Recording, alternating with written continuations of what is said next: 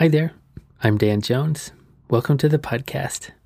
Here I have conversations with people whose work intersects with climate in some way. I'm an oceanographer working at the British Antarctic Survey, and I started this podcast a couple years ago because I love talking with and learning from other researchers. A couple months ago, one of you reached out and suggested that I talk with Professor John Sterman at MIT. So I got in touch with him, and I was very pleased that he was open to talking on the show. He didn't even mind my usual two-hour format, which I appreciated. Sometimes the uh, the two-hour format is a bit too much for busy people's schedules, which I totally understand. Of course, obviously. From his website, I'm going to read you a little bit here. Professor Sterman's research is focused on decision making in complex systems, including corporate strategy, energy policy, public health, environmental sustainability, and climate change. In collaboration with some other researchers, Professor Sterman has developed a web based climate change solution simulator, which is freely available. It's a policy simulation model that you can access and try out in a simple web based format. The idea is that policymakers, students, educators, businesses, the media, and anyone really can use these tools to explore different climate change solutions to see how they might affect the physical planet as well as economic variables. It's a transparent model and that you can see and adjust all of the assumptions that have been built into it, and it's very quick and easy to use. You can try it out yourself at climateinteractive.org. Look under the tools link for the En-ROADS simulator, spelled E N R O A D S. In this conversation, Professor Sterman walked me through some of the basics of dynamical systems modeling, which is his broad mathematical field, focusing on a specific example first of uh, global pandemic modeling that he's been working on lately. We then transitioned into talking about the En-ROADS Climate Solutions Simulator, and he walked me through that, showed me how to use it, and uh, we came up with a plan for how to save the planet, to be blunt. It's, uh, well, that's one way to look at it. Using that web based tool, which I'll share that plan that we came up with on Twitter as a link here and there. And I, I might put it in the description too if I remember. A few titles here for just a little tiny touch of formality. John Sterman is the J.W. Forrester Professor of Management and a professor in Systems Dynamics and Engineering at MIT. He's also the director of the MIT Systems Dynamics Group and the MIT Sloan Sustainability Initiative. Thank you again to Professor Sterman for taking some time out to talk with me and for walking me through the En-ROADS simulator. It was a really excellent conversation. I really enjoyed it.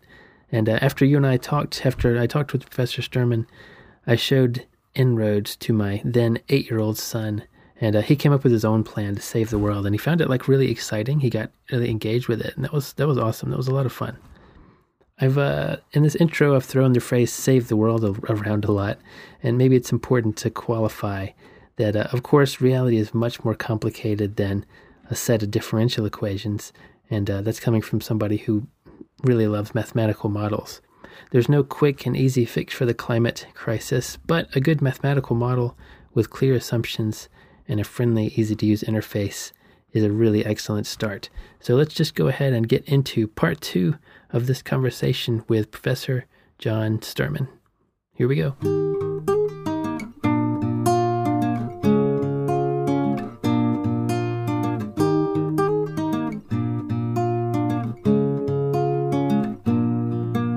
So today, uh, well, I'm basically uh, in uh, self imposed COVID 19 isolation with my wife here in Lexington. Um, we have a routine that we've evolved. So I get up today at about 5 a.m., work out for an hour on, on a, a bike trainer I have uh, down in my basement and then do some weights and push-ups and sit-ups and then i i uh, have breakfast we have breakfast together and then i get to work uh, and this this routine has been really important during this period of isolation uh, and in fact i mean i'm normally a bicycle commuter mm. so mit is about 12 miles from here i've been riding my whole career it's the very best way to to commute other than cross country skiing, which I have done once during a huge blizzard. Uh, but yeah, it's it's bicycling is the best way to do it. And since I'm not going to the office now, uh, being able to to work out and get that exercise every day is really really important. Yeah. So uh, since I got to work here, I've been working on a blog post on climate issues, particularly around why planting a trillion trees, although it might be a good idea to plant a lot of trees, does not solve the climate crisis. Mm. Um, uh, using our interactive climate policy simulation En-ROADS. So just about done with that, and then here we are talking together. Right. Could you tell me a little bit about the model that you use to try to project different future uh, climate states based on the kind of decisions that people and organizations make now, and uh, and in particular for myself and for my audience because I've got more of a physical science background. A lot of my listeners are uh, researchers in physics, uh, the physical background, uh, physical sciences, and maybe some of the you know biogeochemical type sciences. So I think for me, and perhaps for many of them, I don't have a very good sense of how one gets uh, psychological knowledge, social psychology knowledge, economic knowledge, you know, into a quantitative model that makes quantitative pro- projections. That's an area that I've, I feel pretty ignorant in, actually. And if, if you could highlight a bit of how that is done, that would be really helpful too, as you described sure. the model. Sure. So it's a great question. So my original training is in uh, a field we call system dynamics which is the application of nonlinear dynamical theory, control theory, feedback systems to, in my, in my case, uh, to human systems. So many of your listeners will be trained in physical sciences or engineering and are familiar with control theory or um, positive and negative feedbacks that drive the dynamics of complex systems. We're doing exactly the same thing using the same mathematics uh, the same simulation methods, but we're applying those tools to human systems like companies, markets, societies, uh, and environmental problems like the climate problem. So I'll give you an example, not about climate to start out with. Uh, I've been doing some work with uh, colleagues, Professor uh, Hazhir Rahmandad and one of our doctoral students, uh, Tse-Yang Lim, modeling the COVID pandemic course, there are many models uh, that have come out since the virus emerged, uh, and most of them are in what's known as the SEIR family susceptible, exposed, infected, and removed. Those are the state variables or the states of progression from you don't have it, then you were infected, but you're pre symptomatic, the disease is in the incubation period, then you're infected and uh, infectious, and then you either recover or die and are removed from the pool of mm. people who either could have or do have an active infection. Um, so those models are, are great. They go back many, many decades. They're widely used, but the traditional models don't include human behavior. It's as if you were, you know, an animal in the forest with no ability to change your behavior. And that's clearly not the case. So, what we have done is we've developed a system dynamics model of the pandemic in which human behavior plays an important role. So, what does that mean? It means that, for example, once the disease emerges and uh, people become aware of it, become afraid of it, their behavior changes. We went into self imposed isolation. We started wearing masks. We distance when we're outside. We wash our hands and use other hygiene practices more frequently. And that feeds back to change the hazard rate of becoming infected. In our model, we, we include an endogenous treatment of how people perceive the risk, not only the risk of getting COVID, of getting the SARS um, CoV 2 virus, but of, uh, of harm from it, of dying. And so, as evidence emerges, as the information about how many people have it, how many people have had it, and how many people have died, that increases people's fear, increases their risk, uh, their perceived risk. And that takes time, so we model the time delay there.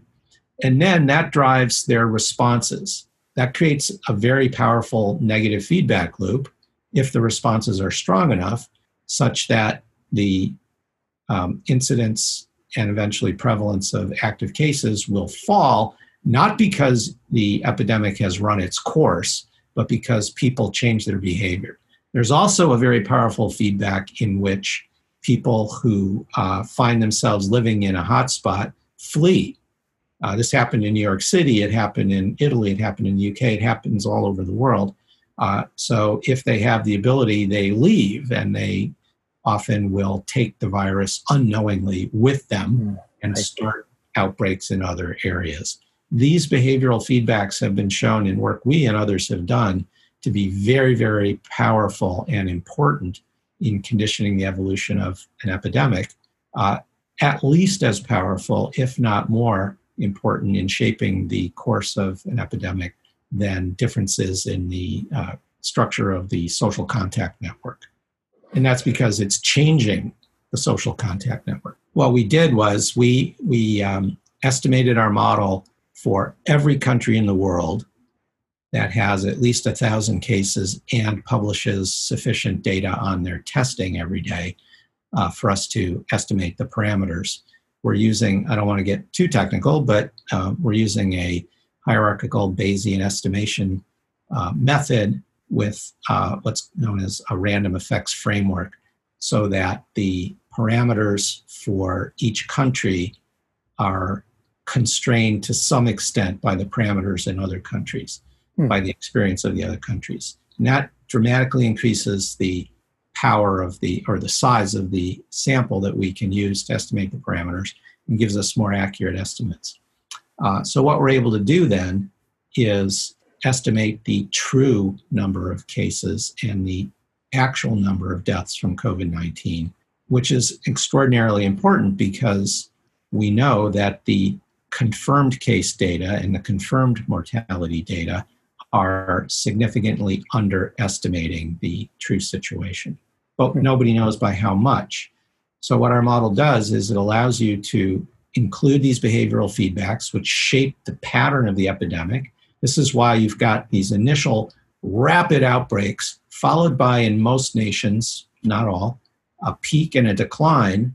And then, in many nations, because it seems to be declining, people's perceived risk erodes mm-hmm. and they open up their economy again and they start going out and bars and restaurants open up and they stop wearing masks as much and then you get a rebound outbreak uh, mm-hmm. because the risk has eroded and that that's included in the model and if you don't do that you can't adequately replicate or explain what's been happening in many, many countries around the world, including the United States, Iran, Mexico, India. I mean, it, it's really an essential piece of the story. The bottom line of that work, which is out as a preprint, it's under review right now. So your readers need to know it hasn't been published yet. It's going through peer review right now, but it's still just a preprint and people can find it online. The bottom line is we estimate that across those 86 nations, which span almost 5 billion people in the world. The true number of cases we estimate is about 10 and a half times greater than the confirmed case count, which is a very substantial under-reporting wow. ratio. Yeah. And mortality is about 50% higher than reported. And that means that the uh, infection fatality rate, which is the conditional probability that if you get it, you will die, on average across those nations is 0.65% which is very consistent with other estimates from specific countries or specific populations. Now, that risk of death varies dramatically with age, right? And right. we find that also. Um, but it also varies dramatically with the capacity of the hospital and treatment system. So we know that, for example, in Italy, the uh, fatality rate has been very, very much higher than average. Um, and that's not just because the population of Italy um, skews older than many other nations. It's because people simply couldn't get into the hospitals, they were overwhelmed. So that's another endogenous social feedback that conditions the outcomes. I mean, this is a long example, but uh, it, it gives a little bit of an idea of how you capture the human behavior that creates important feedback dynamics uh, in a, in a, a, formal simulation model. And yeah generally speaking, those human dynamics matter tremendously, and not just in the COVID situation, but in, in most systems. Right. Yeah. So you you partially answered one of the questions that I had was when you're defining this dynamical system to represent a population and some state of that population, I was picturing all of the parameters in those equations, right? Every term has multiple parameters and they all have to be estimated and they all right. will have uncertainties. And so, um, not knowing anything in my mind coming from the, the physical world, physical modeling world, where we certainly do have lots of parameters, it's almost intimidating to think about like, gosh, if you try to include human behavior and include all these other factors, that just increases the number of parameters, um, you know, but pretty dramatically. Well, uh, yes and no, right? Some of the models we build are are um, simple. I mean, just as in the earth sciences in the climate area, we have the huge, uh, you know, integrated AOGCMs with biosphere, ocean atmosphere feedbacks, and cryosphere dynamics, and all of that. And those models are gigantic. They're, you know, those are the, I think they're the biggest models anywhere in the world, and they, mm-hmm. they, they can only be run successfully on, you know, enormous supercomputer clusters. Yeah, they have yeah. a lot of parameters, but you also have Earth system models of intermediate complexity and simple models, Earth system models uh, uh, that are uh, much, much smaller, aggregated, uh, low dimensional compartment models. Uh, and each of those different models has its own purpose. You know, there's never a question of which one is right. All models are wrong. Some might be useful, as George Box famously said. Uh, and the really important thing here is each model needs to be suited for its particular purpose. So it's the same in the modeling we do. Um, some of the models we build are very large. Our COVID model is very large, has a lot of parameters, um, and we're able to estimate those uh, and assess the confidence intervals or the credible intervals uh, around around those estimates. Um, we use Markov chain Monte Carlo for that.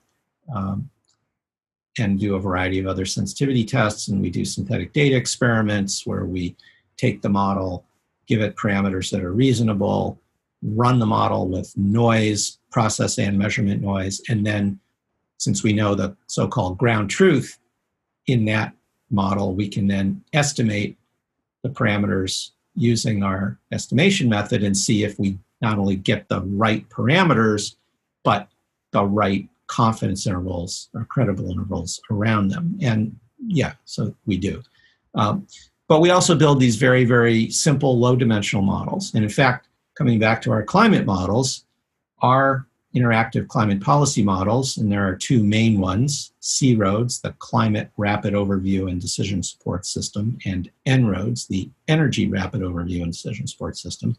They are in the family of simple climate models, low dimensional treatment of the carbon cycle, the emissions, atmospheric stocks, removal fluxes for the other greenhouse gases, similar low dimensional representation of transfer of heat to the ocean, uh, transfer of greenhouse gas of carbon into the ocean, etc.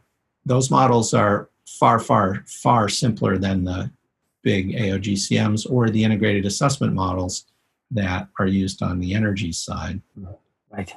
And it's because the purpose of our model is fundamentally different. The, the large models, the AOGCMs, the IAMs are of course, absolutely essential to make basic progress in understanding the dynamics of the climate, understanding how different policies might alter greenhouse gas emissions, and then you feed those into a climate model, you get some sense of what global average surface temperature might be going forward. Those models are absolutely essential. We rely on them in our work, but they're quite inappropriate for policy work and mm-hmm. education. And it's because they take too long to run and they're opaque to, I'll call them lay users. The source code is obscure, it's not that available, and the cycle time for doing analysis is just far too long compared to the speed of policy or the needs of education. So I'll give you an example. Right. Um, in 2013 2014, um, the United States uh, negotiated a bilateral climate agreement with China. I was not personally involved, but uh, our model, C-ROAD's model, was one, not the only, but one of the analytical support tools that the uh, Obama administration used to evaluate proposals that were coming from the Chinese. You know, when it came down towards the end of that negotiation, the United States had a team in Beijing uh, negotiating on the ground there with the Chinese. And you know, every time a new proposal would come to them, they'd transmit it securely to the White House, and uh, National Security Council climate team would assemble with other key national security and administration officials. They'd see what the proposal was, and then they would try to evaluate what would it do if the Chinese agreed to this pattern of emissions for China for example, peaking their emissions by 2030, which was their 2015 pledge under the Paris Agreement. What would that mean? Uh, would that have a significant impact in reducing global emissions and climate impacts, warming, for example? Uh, is it something we could live with? And the, the, proposals were coming in fast and furious. So you've got to be able to basically evaluate them immediately so the negotiation doesn't get bogged down. You can't say, well, you know, your new proposal is quite interesting, and in three months we'll have an analysis That's right. Uh, that we can use to give you a yes or a no. Yeah, you don't have time to submit it to the job queue so, on a high performance computing platform and wait for the yeah. results and wait for the no, analysis. You just, and, you know. Um, plus, we've we've um, designed the models, and I'm happy to show them to you. They're freely available. All of your listeners out there can go to the website and get them all yeah. and try them themselves. Um, the models are designed to be usable by people who aren't PhD climatologists. So, what you've got is a difference in purpose that drives the difference in model architecture and interface design and speed. Right, right. What you're describing sounds a lot like um, there's a now classic paper by Isaac Held, and where he describes the uh, model hierarchy in in our field generally, and uh, he describes basically what you've just described is that well at the very lowest level you have a very simple model with very few kind of moving parts so to speak there are just a few knobs you can turn but you think it captures the kind of simplest zeroth order characteristics of whatever system it is you're interested in and then there are different levels of complexity. You know, you can add levels of complexity as you go up the hierarchy until you get all the way to the really sophisticated uh, general circulation models, like you're talking about, or Earth system models, which include the cryosphere and the biosphere. And um, one of the interesting points that he made in this, uh, I think it was in the bulletin of the American Meteorological Society, is he said that you can learn a lot by adding or taking away sources of complexity and seeing what happens, like how your system changes between those levels. So it's not just about having all those levels available to you. It's also about, well, you can compare the behavior of one model at this level to the behavior. What happens when I add um, you know, different behavior in different countries, for example? What does that do to the picture? Yeah. Uh, yeah. I, I fully agree with that perspective. Uh, you know, it's, and it's because no model is true. All models are imperfect. Mm-hmm. Only the only the real world is itself. all models are uh, approximations and simplifications, and yeah. all models have gaps and biases. And so, uh, you know, we often do sensitivity. We and all other models, modelers, do sensitivity analysis uh, by varying parameters. Uh, you know, within the credible intervals that capture the uncertainty in those parameters. Um, but and that's essential, but that's only one kind of sensitivity analysis. It's also critical to do structural sensitivity analysis, which is what you just described. Mm-hmm. What happens if we alter the boundary of the model, simplify or add more detail? Does that change the critical conclusions in a way that's consequential? Uh, often that's far more important than parametric sensitivity analysis, although, of course, you have to do that too. Mm-hmm. Yeah, so what we've done specifically that I think sounds totally consistent with what you described is our models are uh, in the family of uh, simple climate models. They're low dimensional. Uh, we, we don't have spatial disaggregation. We're not treating the atmosphere with 20 or 30 layers and so forth. We have, I think, a four layer ocean. Hmm. um, we're not disaggregating by ocean basins, uh, et cetera. But then what we do is we very carefully compare the behavior of the model and estimate the parameters so that it fits the historical data going back from 1850 through most recent data for concentration of CO2, methane, and the other GHGs in the atmosphere, sea level rise, uh, global surface temperatures, etc. And then we we're using the model for policy design, and so it runs through 2100. And to make sure its future behavior is consistent with the other models, we carefully compare how our model behaves to, for example, the integrated assessment models that are out there. Um, and the way we do that, of course, is we look at, well, what used to be, you know, the RCPs, and today the uh, shared socioeconomic pathway scenarios that, that are used uh, in IPCC analysis. And we make sure that our model goes through the middle of the envelope of the pathways for a wide set of the IAMs for each of those SSPs and within them for each of the different radiative forcing levels that they look at. And hmm. it does. Now, it's not perfect. Um, there are differences, of course, but there are the difference between what our model trajectory is for each SSP uh, and any given IAM is no bigger and is often smaller than the difference across the IAMs. So that gives us some confidence that we're consistent with the behavior of the big models. But then you've got our model being more suited for its purpose, which is giving people immediate feedback on what might happen if they try different actions and policies that would affect greenhouse gas emissions going forward.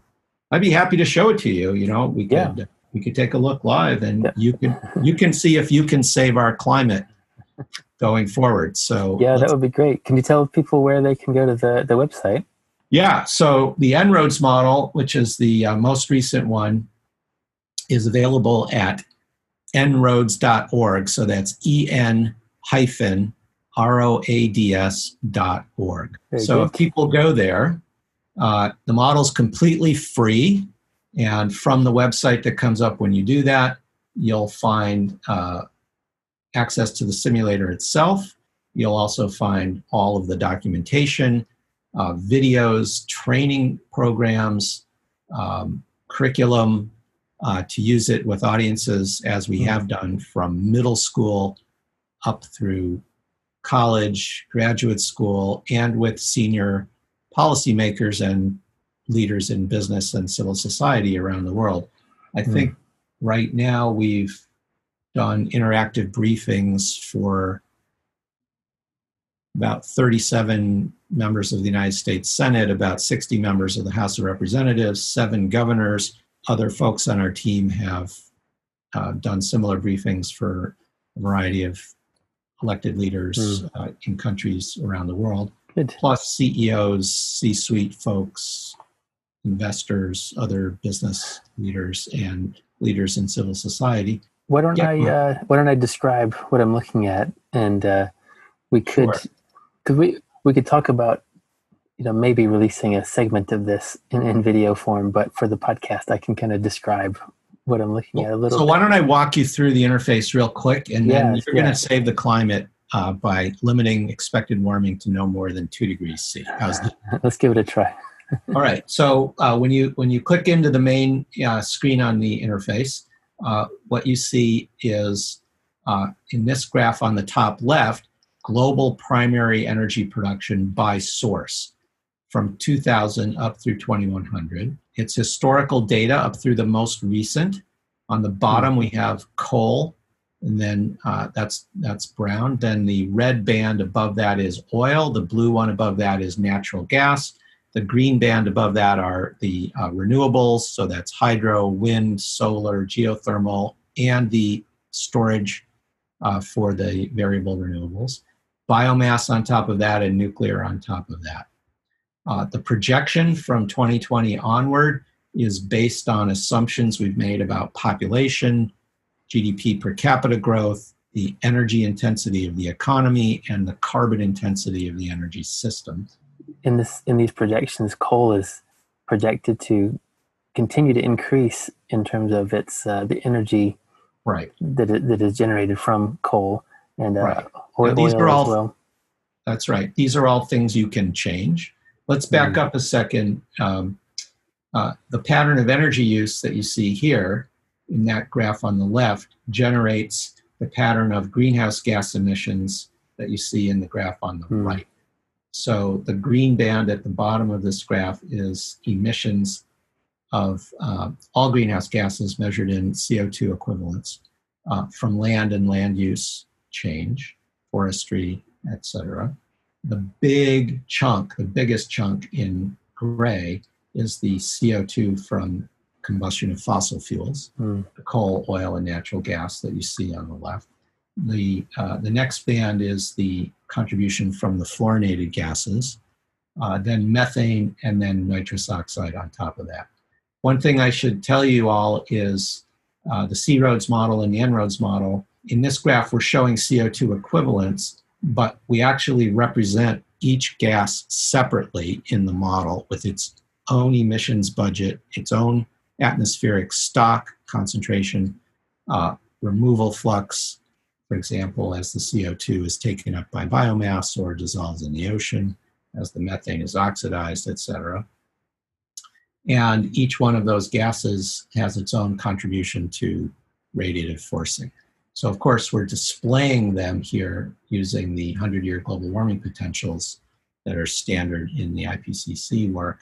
But it's important for people to know that this is a real physics based model with separate emissions, concentrations, mm-hmm. removal flux, and radiative forcing contribution yes. from each gas. And, you know, it's CO2, it's methane, it's N2O, and I think we have over a dozen different species of fluorinated gases, sulfur hexafluoride, many different um, flavors of HFCs, PFCs, CFCs, because they vary in their atmospheric lifetimes and their and their uh, radiative contribution. So, right. so what you see here is total global primary energy grows through 2100, but at a diminishing rate uh, and because this is a reference case that assumes no additional climate policies beyond what's already been implemented, um, you do see a continued dominance of fossil fuels. And so emissions grow as well. And that carries the Earth system to an expected warming of uh, a little bit over 4 degrees C by 2100. And you can see that the trajectory of temperature, we cross the one and a half degree threshold before 2030 and the two degree threshold before 2050. Yeah. So that's not good. That's going to be catastrophic for our prosperity, our health, and in many places our lives. And your challenge is, and you can vary the assumptions, right? So this is one scenario. Uh, if you're an aficionado, this is SSP2, um, the middle socioeconomic shared socioeconomic pathway. Mm. We we're not going to do it right now, but you can vary all these assumptions and try out a lower um, energy, more renewably based pathway, even before climate policies, or one that's you know harder into the fossil fuels. Uh, mm. So, for example, we're using the UN median fertility population projection, which you see here. We're at about 7.6, 7.7 billion people on the planet right now. The UN median, uh, median fertility scenario carries us to uh, somewhat less than 11 billion by 2100. And here you can see it by region, with most of the growth happening in the developing nations. Uh, but you can change that. So uh, for example, if you believe the demographic transition is going to happen faster than the UN believes, we can pull this slider and lower the population growth. And as you do that, uh, you see population is peaking earlier and actually dropping a little bit just due to lower fertility and the age structure of the global population. Uh, and with fewer people, there's less energy demand, fewer emissions, and the expected warming falls from 4.1 C to 3.9. Similarly, you could try higher population if you think that the demographic transition will not happen as fast as the UN thinks. And you can do the same thing with the other key assumptions. Economic growth in GDP per capita, you vary that, you get dramatic changes in how much energy people are using, and that mm. changes emissions and changes temperature. And one of the things you see here is, you know, I, I pull these sliders with my mouse, and you immediately see the consequence. Yes. And that's, that's essential. People can't learn if there's a delay in that outcome feedback loop, even as long as why don't you get a cup of coffee and when you come back, the model results will be ready for you. That's just not going to work. Hmm. Um, so, uh, if you don't like how much coal there is in the reference case, well, you can change it. You know, pick pick a different SSP or pick a different assumption about uh, the costs of renewables or other kinds of innovation in the reference case. Right. But let's work with this for right now. You're headed for catastrophe, 4.1 C of warming, 7.3 Fahrenheit by 2100. That has significant harmful consequences for humanity. For example, continued ocean acidification, sea level rise, mm-hmm. uh, which you see here, well over a meter. Uh, and of course, as we discussed, all models are wrong in the sense that they're all imperfect approximations. So you can change a lot of the assumptions. So if you go up here to the simulation menu and you select assumptions, you've got a huge number of assumptions that you can vary. I'm dr- drilling down into the climate system parameters. So here's climate sensitivity. Well, we're using 3 degrees C as the equilibrium long-term climate sensitivity. But as you know, there's continuing uncertainty and debate about it. It could be lower, it could be higher. Um, the current models are still running pretty hot.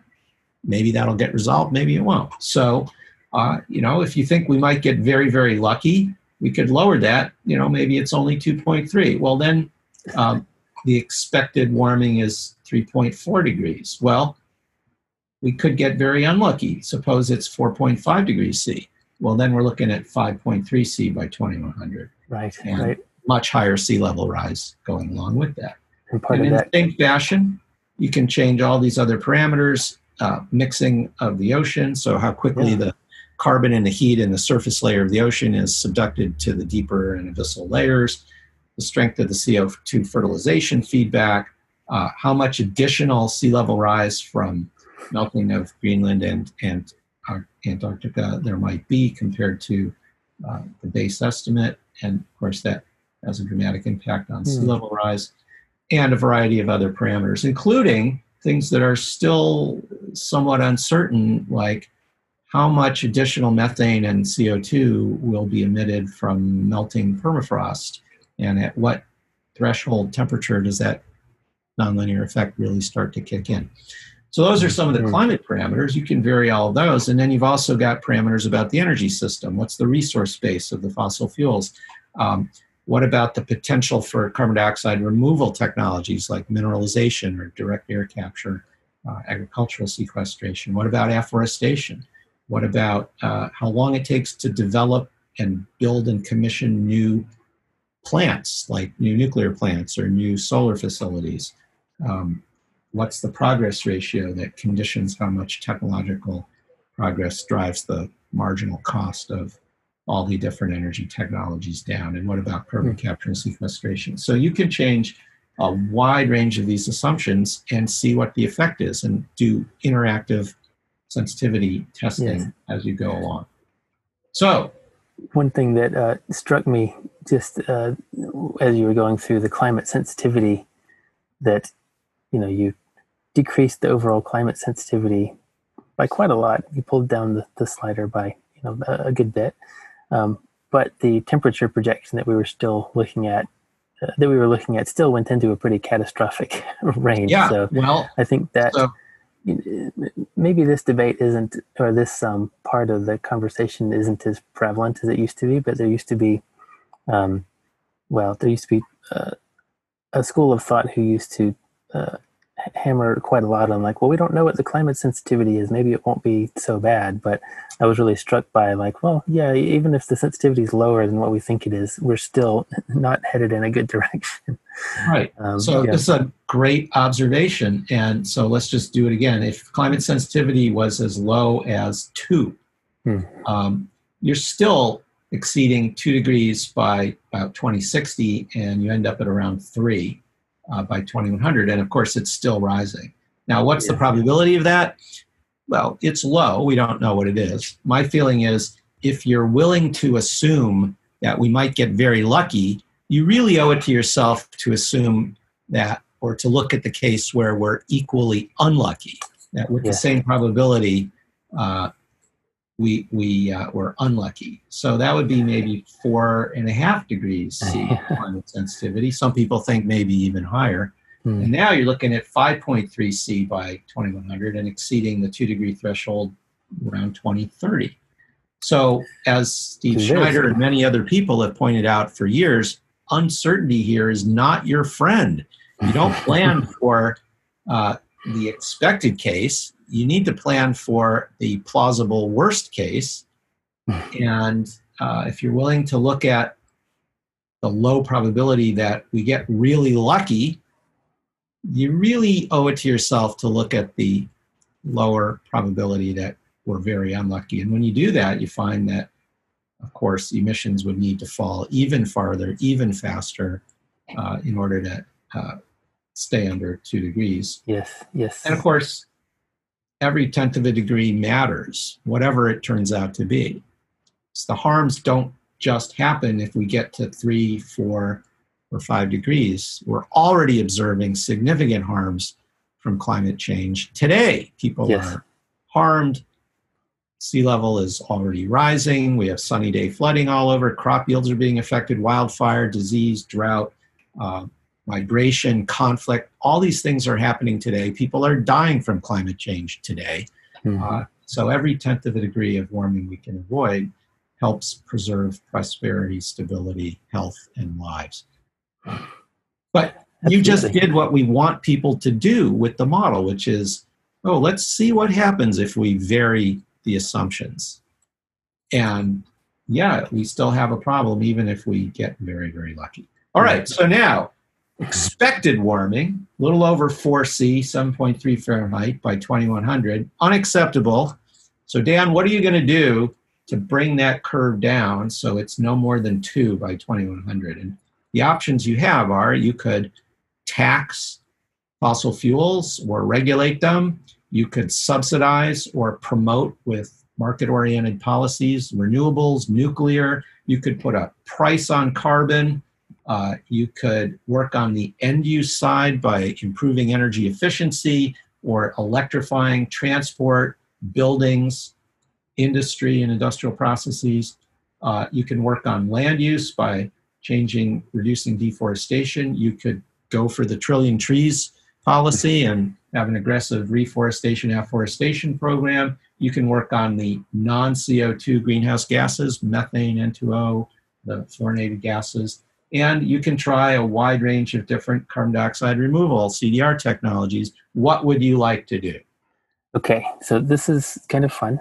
And I know that there's not a magic bullet. There's not going to be one thing that we can start with what slightly you think to, the highest leverage thing might be then. If we were to just try one thing, uh, it would be interesting for me to try just the carbon price to start with because that's Great. something that you know you hear people talking about the, uh, about this. So yeah, if we went for a pretty aggressive, so let's uh, try carbon price. Yeah, let's see and, what that does. Uh, I'll round this off to seventy-five dollars per ton of CO two. So that's a little higher than what some people talk about. For example, a lot of the oil companies have endorsed a carbon price hmm. of around forty dollars oh. per ton of CO two. Hmm. Uh, of course, many of them have endorsed it publicly, but still work aggressively to prevent any such legislation from being passed. Mm. But let's try it out at $75 a ton. So, what would that mean before we look at the outcome? So, that would be raising the price of gasoline in the United States by about 66 cents a gallon or thereabouts, Hmm. Which would still leave it far below the level it is in the UK or Europe. Um, it would be a few percent increase uh, in the price of gasoline for you folks. So, what does it do? Uh, it lowered the expected warming from 4.1 C to 3.4. That's a huge impact.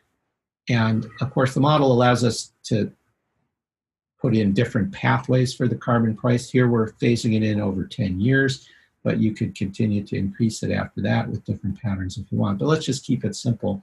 That's a very high leverage policy. And you can see what it does. It uh, dramatically constrains coal. You get a little more natural gas, being the least carbon intensive fossil fuel. You get a lot more renewables, and you're also getting more nuclear. Um, And so you're decarbonizing the energy system faster, but you're also getting efficiency gains on the end use side as people improve the uh, insulation and quality of the windows in their homes and commercial industrial buildings and so forth. So there's a drop in total energy demand. You can see that right here. Energy demand still grows over the century, but it's much lower because of the enhanced efficiency. And uh, CO2 emissions drop off. They're almost flat now Hmm. approximately. So that's a very high leverage policy, but it's not enough. We're getting to 3.4. That's still a long way from two. Yes. What else do you want to add to the mix? Well, I noticed, you know, there are, like the UK, for example, has made a commitment to ramp down the kind of net carbon emissions, uh, ideally to, to zero by 2050. Right. So why don't we try ramping down some of the coal use, uh, for example? Uh, do you think we can? So when you the, the coal lever or the coal uh, slider there, are we basically? Is this a policy lever that we would be using to say decrease the amount of coal that is Yeah. available? So this goes beyond the carbon price. This is some sort of legislative uh, mechanism for saying, well, let's decrease the amount of coal uh, investment. Right. So exactly right. So the carbon price does uh, significantly disadvantage coal, and you see a big drop off in coal uh, coal use with the carbon price. But coal is extremely cheap and very abundant, and in many parts of the world, uh, it's the go-to energy source still today. So even though coal use is falling today in the developed economies in the U.S. and in the UK and in Europe, for example, new coal plants are still being designed, permitted, built, and commissioned in Asia, uh, right. Vietnam, Sri Lanka, funded by the Chinese, funded by the Japanese, etc. China, of course, still heavily coal dependent, even though they're trying to eliminate uh, coal. So uh, you still see some coal. So let's try what you suggested. We can uh, click here and stop building all new coal infrastructure, no new coal fired power plants, for example, Okay. the Yeah, year that you specify. So you tell me what year we should do that. And existing plants would still be there, but no new plants would be built. Okay. Let's give it a try. What year do you want to do that? Why don't we do it soon? Why don't we do, uh, well, just for fun, why don't we try uh, this year, 2020? All That's right. probably unrealistic, but Well, but you know, that's the purpose of the model. Try what you like. So here we Mhm. go. No new coal infrastructure is uh, permitted starting in 2020. And that was also very helpful, even with the carbon price that's already making coal um, unattractive.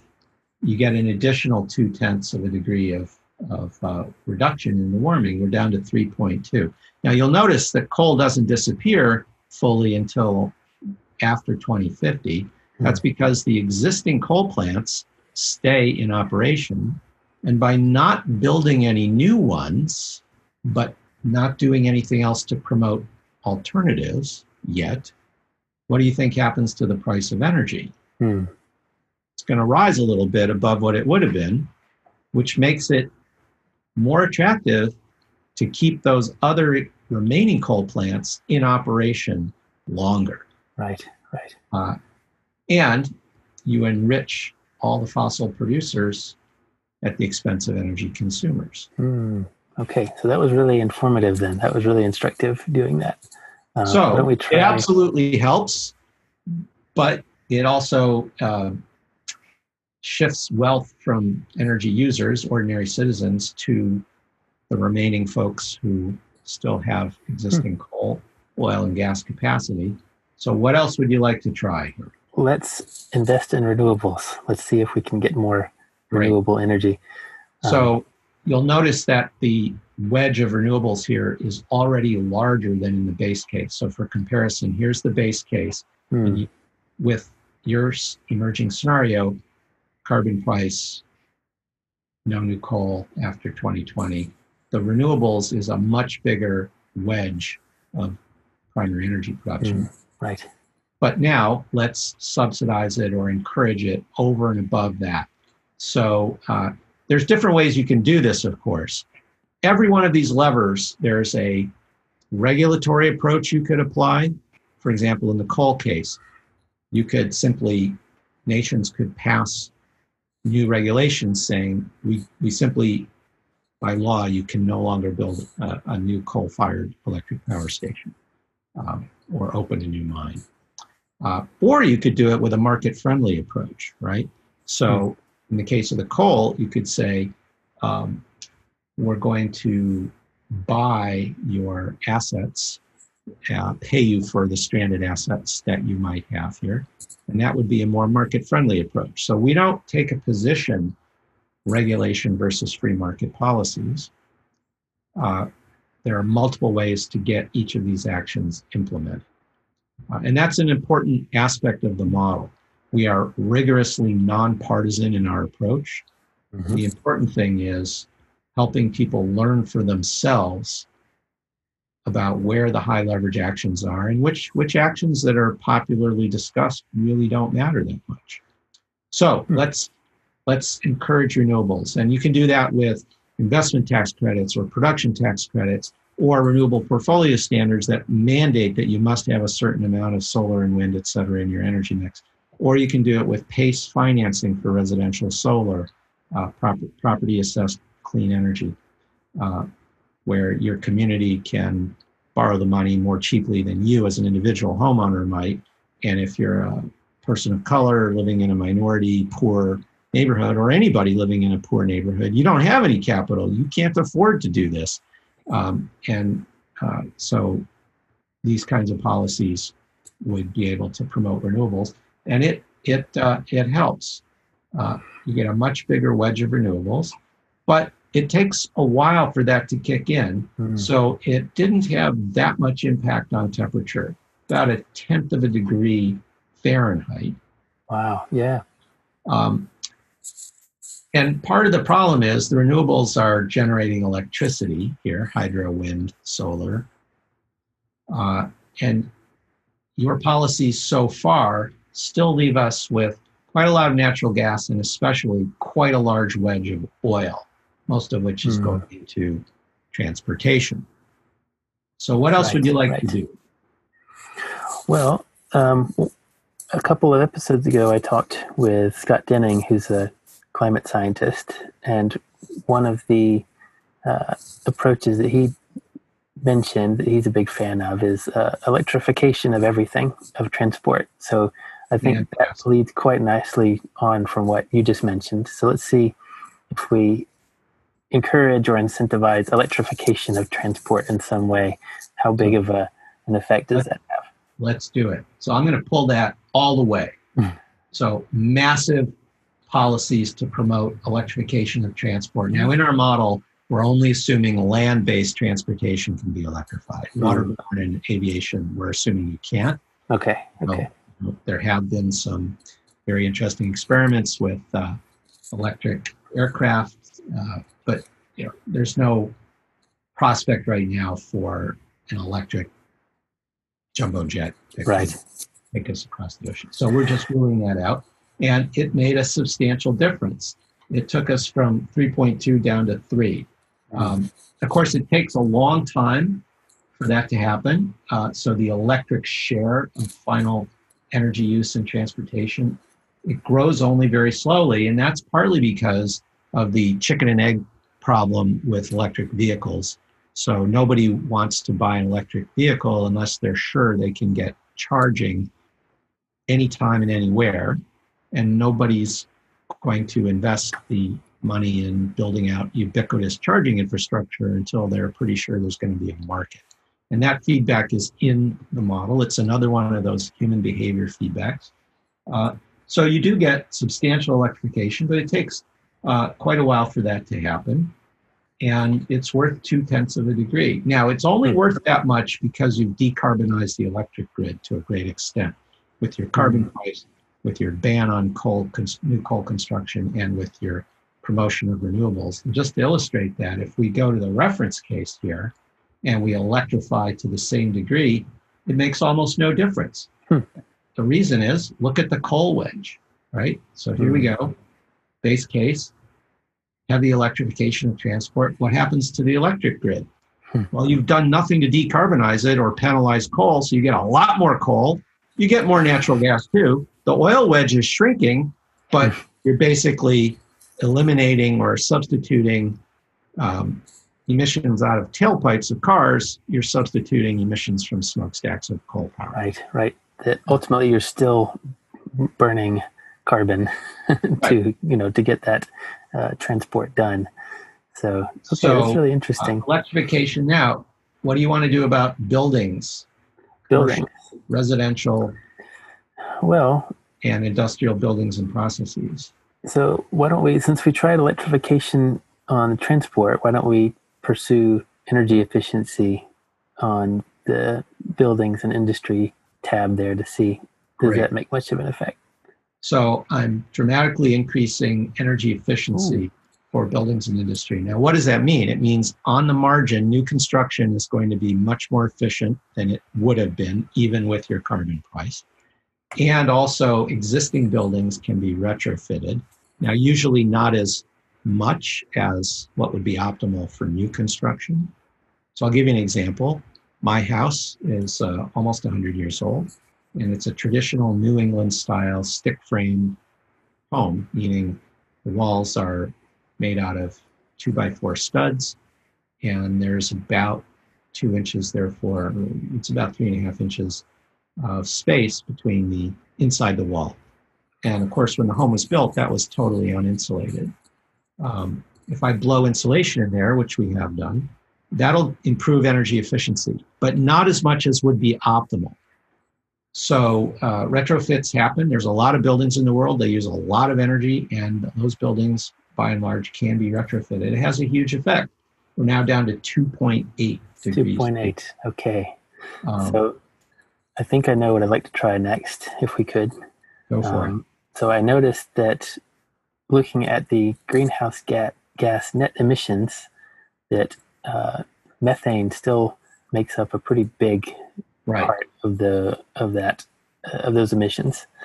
Uh, so I thought that might be an important place to see if we can reduce uh, methane emissions. And, and- uh, You know, So- methane. Sorry, go ahead. Um, so I'm showing you the graph here of um, of the non-CO2 GHG emissions here, and compared to the reference case, you can see that they're lower. They more or less flatten out after 2040. That's because with the carbon price, with less coal, with the promotion of renewables and the electrification and energy efficiency, total energy demand is down. Hmm. Total emissions of methane from the energy system, including leakage all the way through the natural gas distribution system, is down. And there's less methane uh, being generated from, um, uh, from other related industrial sources and other gases too. But uh, let's try some additional policies here. Uh, so if I pull the slider, I'm reducing the generation of methane, uh, fluorinated gases, and nitrous oxide hmm. from both industry and agricultural land use. Uh, and that makes a big difference. Hmm. Uh, we're down to 2.4. And of course, you know the reason it makes a big difference. These are very, very powerful greenhouse gases, molecule for molecule, far more powerful than CO2. Yes, yes. So the idea, from what I understand, is that yes, per molecule they contribute much more to the radiative forcing. Uh, it's thought that they're shorter lived in terms of their total exactly lifetime right. in the atmosphere. That's right. So, of, so both of those things help you, right? Uh, mm. Nitrous oxide uh, has a long atmospheric lifetime, but methane has a short lifetime, approximately 20 years, much shorter than CO2. So when you cut the emissions of methane, you're not only reducing the flux of methane into the atmospheric stock, but that atmospheric stock decays quicker. So you see a bigger reduction in the stock of methane in the atmosphere, and that drives a larger contribution to the reduction in radiative forcing. Mm-hmm. Uh, and and since a methane molecule is many times more power, powerful as a warming agent than CO2, you see a big effect from this. So, what would that mean in the real world?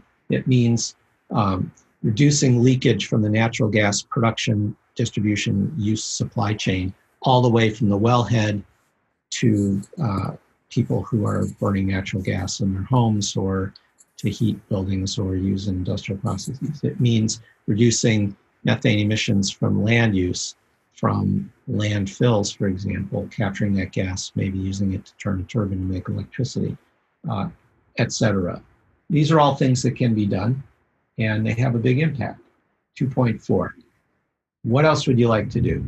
Okay. Well, in the interest of trying a few different, continuing to, to try many different options, even though I don't think it's going to make a big difference, I am curious about the carbon removal portion and I'm not an expert in this area in terms of how feasible that is, but I think it's it is something that you hear people talking about, and it has a kind of appeal to it because you know you can imagine CO2 is such a long-lived gas that perhaps at some point we will have to consider uh, using some technological approaches to decreasing the concentration of it in the atmosphere. So it's worth a try. It'll, it would be interesting to see if we implement some carbon removal uh, uh, aspect okay. of the system here to see if that can get us below two because we're not quite there or we're still at 2.4 degrees warming. 2.4 expected warming so that's mm-hmm. you know roughly a 50% chance. Those aren't great odds but uh, so the model includes a wide range of uh, carbon dioxide removal cdr technologies. You can uh, try them all together or you can pick pick ones that you think are more likely to become economic are closer to commercialization. So we have BECCS, so that's bioenergy with carbon capture and sequestration. We have DAC, direct air capture. Uh, there's pilot plants around the world, but even the proponents will tell you that the cost today is $200 a ton of CO2, and those are the people who are promoting these businesses. So uh, it might get better, but right now it's not close to commercialization. You have enhanced mineralization, and you have agricultural soil sequestration, and finally biochar. So, which ones are closest to being deployable today? Uh, agricultural practices, yep, probably. Um, so let's let's. We try that. Yeah, let's try that. Try that. Uh, oops. Uh, and uh, starting today. You can vary the year that you think this is going to happen, but let's assume we can change some of our ag practices today and, and let's go for half the estimate of the global potential for that. Because you're not going to get uniform deployment. Um, and mm-hmm. biochar, you know, let's assume that that's feasible today. Uh, we'll try 50% of its potential. BECCS. BECCS is something that's not really ready today, but with the carbon price you've put in, let's assume that it becomes economically feasible and we'll go for 50% of its potential. And we're now down to 2.2. So that, that contributed quite a bit. Now, what about DAC and mineralization? Well, let's look at direct air capture. So it's definitely not ready yet. And even at your carbon price, it's not economic. So why don't we assume that it becomes economic by, well, you tell me what year? 2040? 2040. Great. And then what if we could get 50% of its potential? Here we go, 50%. And it didn't change the warming very No, much, No, partly because you're assuming it's not going to become viable economically until 2040. And we can change that if it happens sooner. Even right now, today, didn't change the temperature. We're at 2.2, and I can assume the breakthrough in DAC is today still doesn't change things. Hmm. Let's, let's drill down and see what's really going on. So here's a graph that shows all the sources of CO2 removal now. So the purple one is BECCS. On top of that, you've got biochar. On top of that, we have ag. And on top of that, we have contribution from DAC. Now, we could be wrong about the potential for all these, and you can go up to the uh, assumptions and change those. But uh, one of the things you'll notice here is we're getting, adding all of those up, we're getting about eight gigatons a, a year of CO2 being removed from the atmosphere from all of these CDR technologies. And that level is reached by about 2040. Um, So that's a lot. But, uh, and you can see in this graph, that we now have a significant wedge of negative emissions. And most of the scenarios, almost all the scenarios that uh, are reported in the IPCC one and a half degree special report from two years ago, they require negative emissions to have any chance of getting under two and certainly towards one and a half. Uh, so we're seeing those negative emissions now, uh, but it takes time to build up to that level. The carbon in some of these technologies doesn't stay sequestered forever, so you can increase the flux of carbon into the soils, but bacterial and fungal respiration will release some of that back into the atmosphere. Mhm. Uh, and and so it helps. We got an additional two tenths of a degree of C reduction in warming, Hmm. but it's no silver bullet. Right. So- right. What else would you like to try? Well, uh, we started near the beginning of the conversation. You were talking about afforestation, right? You're writing this blog post about about that. Okay. Maybe we should give that a try, and that might give you a nice way to talk about your blog post as well. right. So let's plant a trillion trees. Okay, let's So see. I'll, I'll pull that afforestation lever all the way over. Mm, and it's worth a tenth of a degree. Uh, and and so why? So to really see why, because now we've got a scenario with a lot going on. Let's go look at the base case again, and I'll pull that trillion tree lever all the way over. mm, It goes from 4.1 C to 4. It's worth a tenth of a degree. right, Uh, a trillion trees. Uh, now, why? So, and uh, you can see it does reduce net emissions because we're getting negative emissions from uh, planting all those new trees. This is the temperature pathway. There's no significant change until the out years of the century. So, how come? Well, the first thing is it just takes a long time to plant all those trees. There's a delay in securing the land. There's another delay in planting the trees. We can change those parameters. And then, most importantly, it takes a long time for trees to grow big enough to be removing a lot of carbon. You know, you plant a sapling or a, little tree, and the amount of carbon in those when you plant them is measured in grams. The next year, it's a few grams more. The next year, a few grams more. It's not until they're quite large that they have the leaf area to be removing a lot of CO2 every year. And so uh, you can change the assumptions about how long on average it takes trees to grow. The carbon in trees, of course, doesn't stay out of the air forever. Those trees will eventually die, decay, burn, or be harvested for bioenergy or pulp and paper or lumber products. And eventually all that carbon will make its way back to the atmosphere. You can change the assumption about that. You can see the tree program is getting you about six gigatons per year by about 2080 because of the slow growth. And that's not nothing, but it's not enough. And it comes too late to make a huge difference. Mm.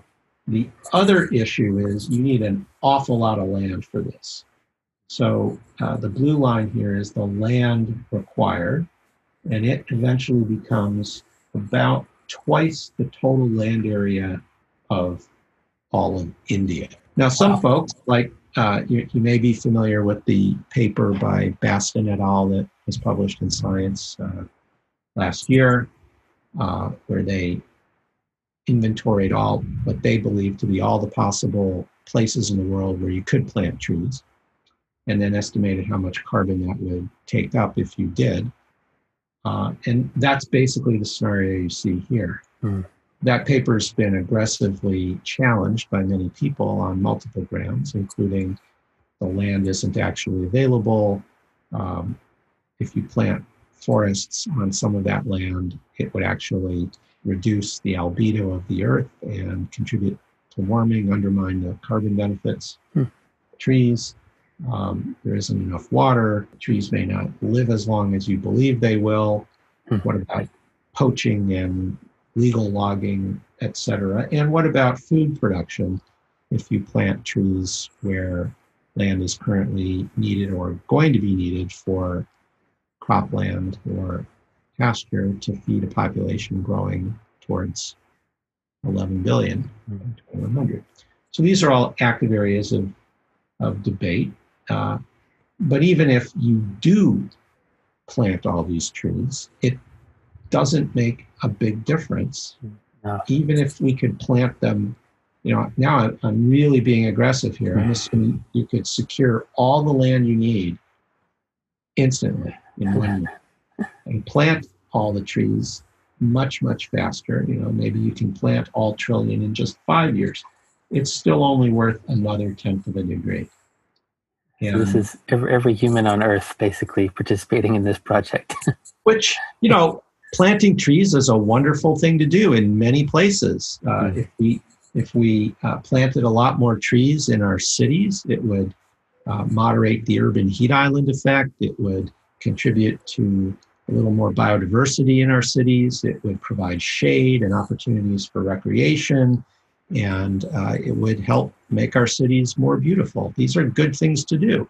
Mm-hmm. Uh, similarly, trees help uh, with uh, the hydrological cycle. They help with preventing biodiversity. Now, biodiversity loss. Now, you've got to try to plant the trees so that you get a good approximation to the natural forest that was probably there before. A plantation consisting of a monoculture of fast growing species like loblolly pine, that's not going to do it. First of all, it doesn't sequester as much carbon per hectare, and plantations are typically harvested after a couple of rotations, about 30 years. You harvest, replant, but that what do you harvest it for? You harvest it for wood chips for bioenergy, which puts that carbon right back into the air, or for pulp and paper, and most of that carbon pretty quickly goes back into the atmosphere. So plantations are not the way to do it. So I think the bottom line on this is in many parts of the world, it's quite important to reforest and, and afforest to plant new trees, but it is no silver bullet. It right. does not solve the climate crisis. And even more interesting, if people believe that it is, uh, it distracts us from what's really important here, which is keeping the fossil carbon in the ground. Right. The right. vast majority of the emissions are coming from burning fossil fuels. Uh, so this has real practical impact. So I work closely with a lot of large corporations, and many of them uh, are very aggressive and sincere about reducing their carbon footprints. But if you look closely at their programs, uh, so, for example, Microsoft and Amazon and Apple all in, in the last year announced pretty good programs to reduce the carbon impact of their operations. Um, a lot of renewable energy, a lot of solar, uh, high efficiency. You know, if you go to the new Apple headquarters, it's a very impressive facility on many, many counts, including it's quite efficient and has a huge solar array on the roof. That's all great, but that doesn't get their footprint down to zero. So mm-hmm. all three of those companies, as part of their plan to get towards net zero, they include significant offsets from forestry. Well, it just doesn't add up. Planting trees, as good as it may be, only reduces carbon after many, many decades when the trees mm. can get large enough. Mm. But the fossil energy that you're burning today with certainty goes into the atmosphere today and contributes to warming today. Right. So the idea that planting trees offsets your fossil combustion just isn't true. Right. Right. And okay. there are other kinds of offsets that you can imagine that would matter more. Mm-hmm. So I have a framework for thinking about offsets that I call AVID plus, AVID plus. In order to have a legitimate offset, it needs to be additional, meaning it actually has to reduce emissions below what they would have been. It has to be verifiable. It has to be immediate, and it has to be durable. Hmm. And the plus is any offset program you do use, if possible, you should look for opportunities to contribute to other important social and economic needs, hmm. co benefits, improving health, improving um, jobs, uh, I- increasing the resilience of our communities. So let's look at forestry from that framework real quickly protecting forests from logging or planting trees is sometimes additional and sometimes not. You could designate these hectares as being now protected in some sort of a preserve or a new national park. But if you're not protecting enough of your tropical or subtropical or boreal forest, loggers, legally or illegally, can cut down adjacent tracts. So that would not be additional. Uh, verification is a big issue for forestry offsets. How do you know that they were planted? How do you know they weren't cut down or wiped out in a farm? Immediate? No. Planting trees is clearly not immediate, whereas the uh, fossil fuels you're claiming to offset are immediately going to be putting CO2 in the atmosphere with certainty, whereas your offset would only do so long, uh, long into the future and not for certain. And durability, well, trees don't live forever. Wildfire, insect pests, disease, water stress, extreme weather, all of these can kill, knock down your trees, and then eventually that carbon goes back in the air. And all of those are getting worse as the climate warms. So forestry offsets are not uh, they don't meet the requirements for a good offset. Hmm. A good alternative that does, I believe, would be significantly increasing the energy efficiency of residential commercial structures, and especially low and moderate income housing, especially for the poor, especially for disadvantaged communities, uh, communities of color, and other um, groups. We saw that when we discriminated against. Yeah, and we saw that when we did energy efficiency, mm-hmm. and and this is and we can do energy efficiency for transportation too. And there you are at two degrees. Congratulations, you've made a healthier, safer, not safe, but safer world for you, your children, and for all the children. Mm-hmm. Well, let's come back to energy efficiency for a minute as an yeah.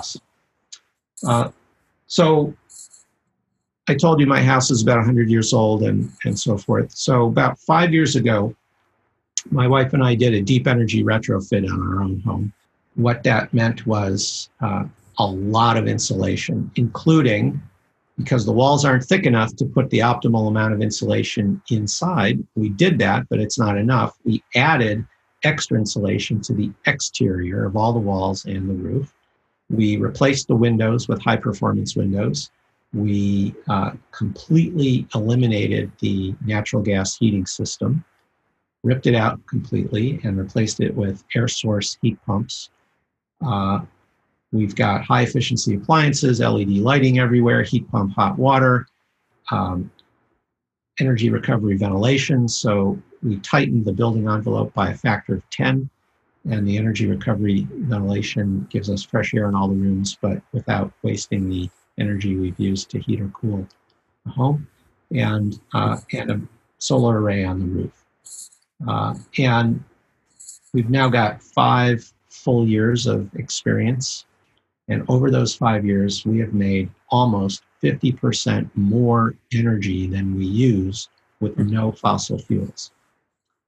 And the payback time is quite short because uh, we did it in the context of a renovation that the house needed to have done anyway.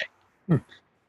And there's co benefits for us as well. The house is now far more comfortable. It's actually larger because having ripped out the old heating system and the radiators, each room is now bigger than it was before in terms of usable space. It's a lot quieter because all that extra insulation filters out more noise from the street. Um, and so forth. So, and maintenance is a lot lower. And so I have no electric bill, no natural gas bill, no bill for heating and cooling. And uh, the surplus is so big that my electric utility owes us more than $4,000. So the next step in our journey is electric vehicles. But since I'm a bicycle commuter, I'm not going to start driving even if I got an electric car. Mm-hmm. Uh, and you know donating that surplus to uh, to organizations in my town who need it.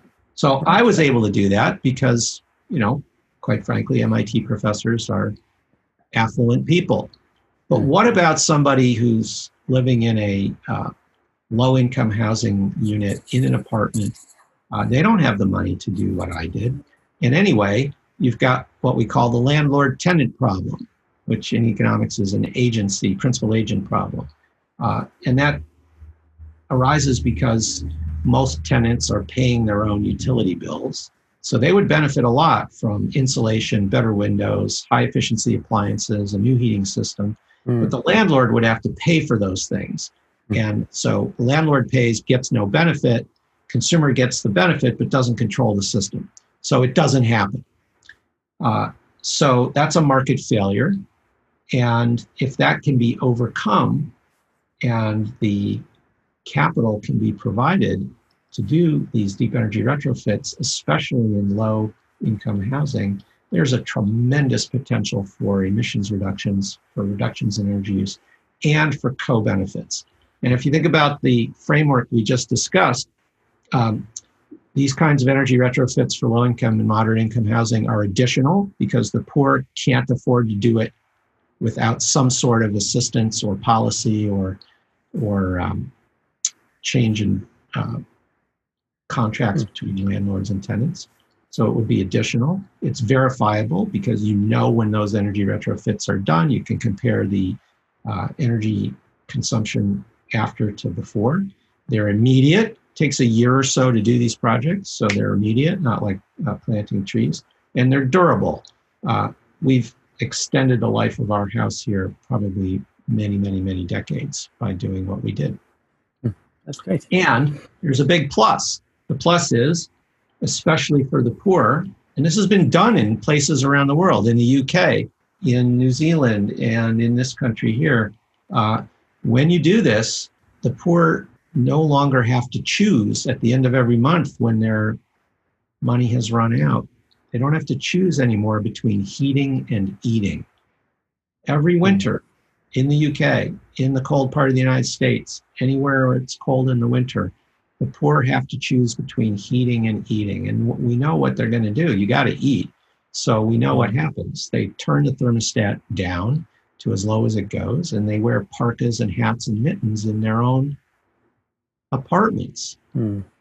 But it's not enough. They still suffer from bronchitis and pneumonia and uh, acute attacks of COPD at a far higher rate. And they show up in the emergency room and they get treated at high cost, but their health is degraded. Their mm. kids don't do as well in school. The parents might be at risk of losing their jobs because if they or their kids get sick, they can't show up and they're likely to be fired. And so when you do this, when you do a deep energy retrofit, on low income housing, all of a sudden, people can turn that thermostat up to a normal temperature still have lower utility bills. So there's more income in their pocket. They don't have to choose between heating and eating. The house mm-hmm. is warmer, more comfortable, safer. And the incidence of these uh, acute health problems, the pneumonias and the bronchitis, et cetera, goes down, which improves the quality of their lives, improves their life outcomes, and lowers healthcare costs. So there's a tremendous array of co benefits that arise from offsets that would improve the energy efficiency of low and moderate income housing. Uh, that's a huge opportunity for emissions reductions, and it's also a huge business opportunity. And there's startups in various parts of the world now that are stepping into that market. Uh, it's like an ESCO that offers you a PPA for a solar installation. They'll come into your building, and uh, if the landlord agrees, um, they'll replace the old, inefficient fossil powered heating system with um, heat pumps and potentially upgrade the insulation and windows and appliances and so forth. And then they get a chunk of the savings, and then the landlord and the tenants get a chunk of the savings. Mm. These are both huge opportunities for reducing emissions, but also uh, profitable businesses and improving the health and welfare of the folks in our society who have contributed the least to the climate problem because the poor don't use as much fossil energy as the affluent, hmm. uh, but are suffering the most from it. Hmm. Do you mind? I might. Um, that, that's really good, by the way. Thank you for that. I might stop the, the video sharing part to see if we get a little bit better bandwidth. Oh, sure. Um, unless there was another bit we wanted to talk about there. No, I uh, think you know you did a you did a great job. You've you've uh, you've now got a scenario that uh, limits the expected warming to two degrees, and you did it without any technological magic. Hmm. You, you, didn't assume fusion suddenly becomes possible, or or direct air capture, you know, suddenly becomes uh, hmm. economically attractive, uh, or that there's some other magical breakthrough. Now, you know, I'm an MIT professor. I love technology. Innovation is great. We're going to need every every bit of technological savvy and innovation we can to address this challenge and the other challenges of sustainability in our society. But it's not a strategy to count on a breakthrough. Breakthroughs cannot be scheduled. Yes. And what you've done is you've discovered one scenario, and it's not the only one, but one scenario that keeps the fossil carbon in the ground, dramatically improves energy efficiency, uh, reduces emissions from the methane, nitrous oxide, and the fluorinated gases, uh, does it with policies that we can implement today mm-hmm. price on carbon, reduce or eliminate new coal development, promote renewables, promote energy efficiency, electrify end use. These are all things that can be done today, no magic required. Uh, that's really important, what you've discovered here. It means that this is still possible from a physical, technical, economic point of view. Yes. But there's no one silver bullet. Instead, what you've got here is uh, multiple things need to happen. Mm-hmm. They need to happen quickly. You've got a silver buckshot strategy, right? Yeah. Yeah. Uh, and mm. and this is this is a, a very important insight. I'll do one more thing, uh, which is this button up here, you can copy the scenario you just did, and I'm going to paste it into the chat here. Oh, great. So now if you click on that link, it'll take you immediately to what you're seeing on my screen, the scenario you've just created. And you can tweet it out and share it on social media with your colleagues and friends and family. And they can say that's a great scenario dan. Or they can say no i don't like that. You know i like nuclear or i want something else. Or you don't have enough electrification of the uh, building sector or uh, whatever it might be. And they can build on criticize enhance your scenario and share it around. Oh that's great. Thank you for that. Um, i was looking at the time and i'm kind of conscious of i don't have you for too much longer so i thought um, maybe I'd like to ask a couple more things, you know, here at the end, if that's all right. Um, so, considering your uh, academic field, and I'll let you kind of define the boundaries of that however you want. Um, what are can you identify one of the big challenges, one of the biggest places that where your field uh, is kind of drilling into uh, system dynamics in general as related to the climate problem or to sustainability problems? Um, you know, is there one particular place where uh, th- that's really challenging for you and your colleagues to work on? Well, that's a great question. So there are many challenges, but I'd say the biggest ones are around creating an environment in which people can learn for themselves. Hmm. Uh, I think it's clear the climate problem is no longer an issue of what does the science say. The science is clear, it has been for a very long time. It's also not an engineering problem. Of course, more innovation is welcome, it's needed, but we have today almost all the technologies we need ready to go off the shelf to reduce our carbon emissions quickly enough and deeply enough to give us a good shot at limiting warming to no more than two. Uh, you know, everything I did in my house, basically, I could go to Home Depot and get what I needed. Uh, so it's not a physical science problem. It's not an engineering problem. It's not even an economic problem. The um, cost of reducing emissions is very, very low. And in many cases, it's negative, meaning it's profitable to improve the energy efficiency of buildings today. It's profitable to put solar and wind with storage. These are now cheaper than fossil sources in many parts of the world. Uh, so it's not an economic problem. And that's even before you count the co benefits. If you count the co benefits, reductions in PM 2.5 and other sources of air pollution created by fossil fuel combustion, if you count the job creation, if you count the improvement in community resilience, et cetera, it's too cheap not to do it. It's a so where's the problem? The challenge, the problem is it's psychological, it's it's a matter of social change and political change. And by psychological, uh, I mean people people's mental models about this problem are often um, quite poor hmm. in, in multiple ways. So, one mental model problem is people believe that if you stabilize emissions, you will stabilize the climate and stop the warming. I've done many experiments with this. Um, you can go back to an article in Science from, I think, 2008 uh, where I reported an experiment on this with MIT graduate students. And 84% of them wrongly believe that you could stabilize the concentration of CO2 in the atmosphere if you just stabilized emissions at their current levels, which are approximately twice as large as the flux of CO2 being removed from the atmosphere.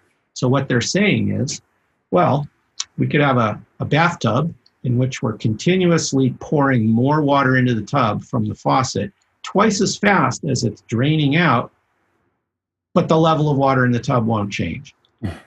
This is a very pervasive mental model. It's been this result has been replicated with folks all around the world, and it's not about well, I'm not trained in climatology and I don't understand the carbon cycle.